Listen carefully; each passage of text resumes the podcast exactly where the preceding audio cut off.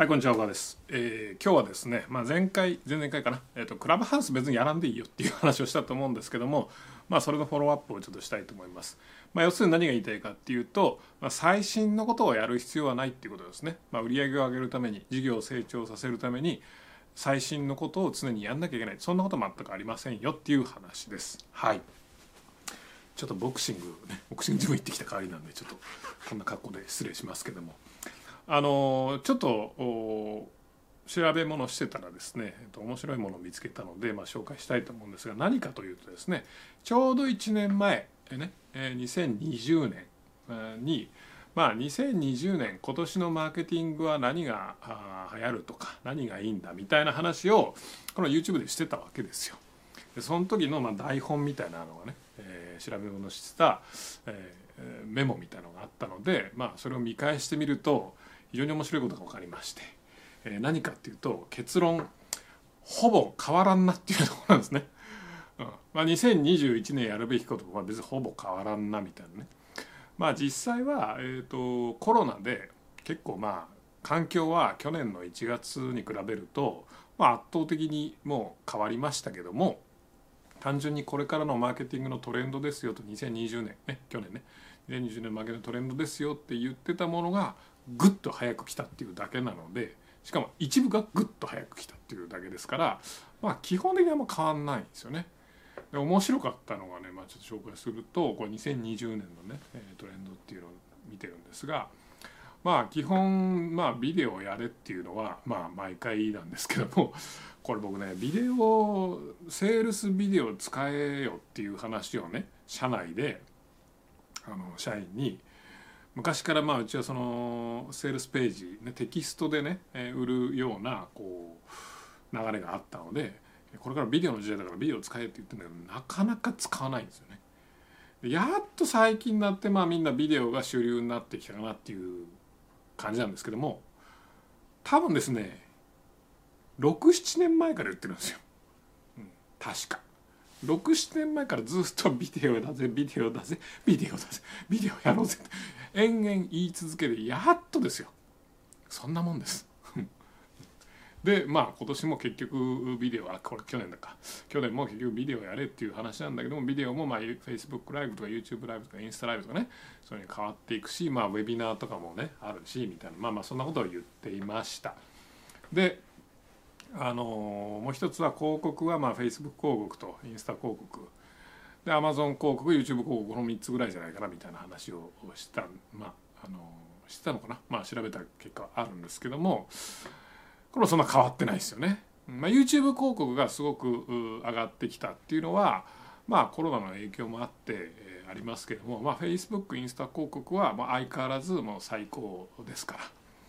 で Amazon 広告はまあうちはあんまりチャレンジまだしてないのでわからないんですがあの詳しいことは言えないんですが、まあ、まだまだ規模的にはねすごく小さいので、あのこれからどんどんどんどん伸びていくんじゃないかなと思います。正直そうですねまああと3年ぐらいかけてじっくりやっていく感じじゃないかなと思います。はい。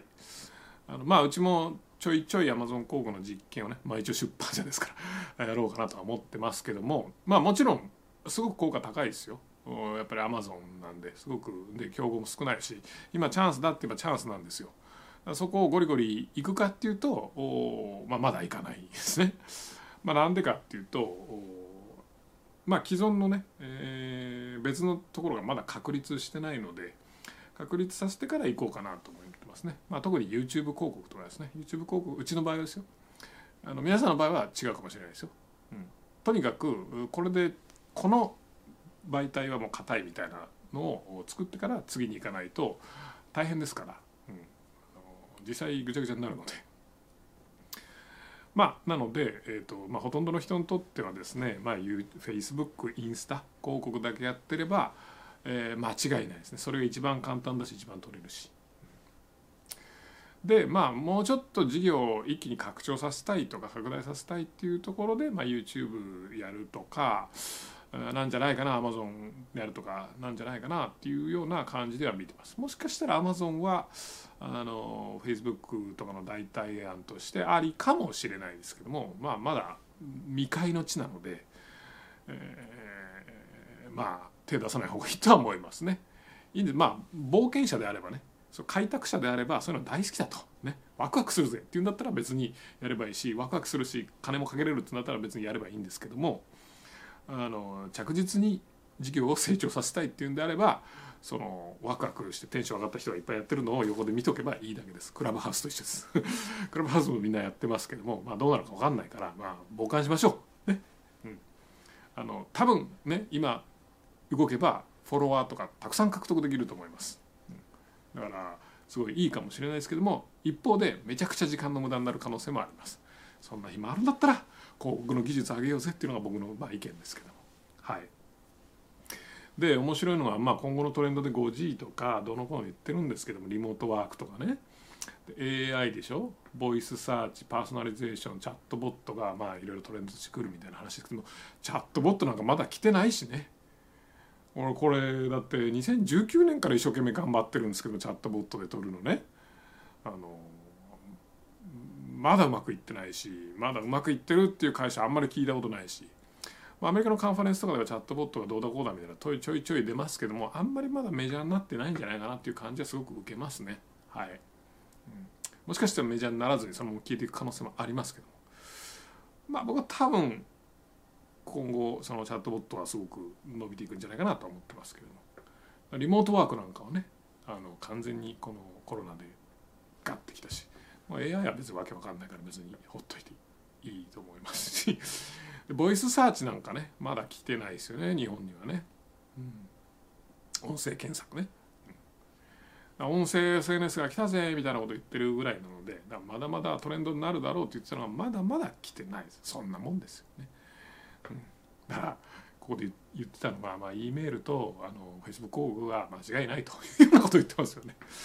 で、えー、確かにそのこれが来るぞこれはいいぞって言ってたのはライブ配信ですね。うんちょうど去年の1月っ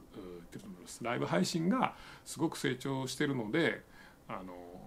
まあこれはしかもうち自社の結構テストでも2年前ですよ去年じゃなくて一昨年のテストでもまあ結構受け入れられつつあるなみたいな感じだからそれでそれがあの2020年のマーケティングでやるべきことだというような話をしてたと思うんですね。そしたらこのライブ配信がまあ大当たりというかまあ具体的には Zoom になりましたね。うん、あの YouTube のライブ配信とか Facebook のライブ配信っていうのは僕はそうそっちがすごく大きくなるかなっていうふうに、えー、想定してたんですけどもまあ実際は Zoom ですね、まあ、結局あれもライブ配信じゃないですか。うん、だからあのコロナのせいでコロナのおかげで、えー、要は Zoom を使ってミーティングするとかね、えー、いうのをすごく顧客があもうたくさんの一般大衆のね顧客が受け入れたので。えー、 Zoom を使ってライブ配信まあ Zoom って全部ライブ配信ですから ね、録画で Zoom 流すとかなかなかないですよねドッキリとかでしかないですよね、うん、あのなのでまあズームがあライブ配信にまあ大大体したわけじゃないけどもうライブ配信の大部分はライブ配信自体がものすごく成長して、まあ、そのうちの大部分のシェアを、まあ、Zoom が握ったみたいな感じなのかなと思います。まあ、なのでですね何が言いたいかっていうと別にだから1年前2020年の1月にこれがいいよって言ってたことと今年ね2021年、えー、これやった方がいいよっていうのをほぼ変わんないです。一緒です。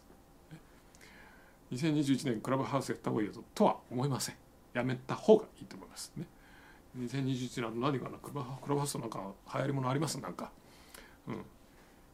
しょまあぶっちゃけその2021年に流行りだしたものは別に全くやる必要ないと思いますね、うん、今年流行りだしたものを今年やる。その必要はないと思います。まあ去年流行りだしたものを今年やる。まあそれもちょっと早いかなっていうぐらいじゃないかなと思いますよ。大体ああいうものはみんなが飽きてからやるっていうのがベストの参入タイミングですから。ね。ハイプサイクルの話もね前したと思うんですけども。期待してわーって上がってもうなんか微妙じゃねっていうふうに 下がったところがやっぱあの美味しいところですよね。生き目ですよ、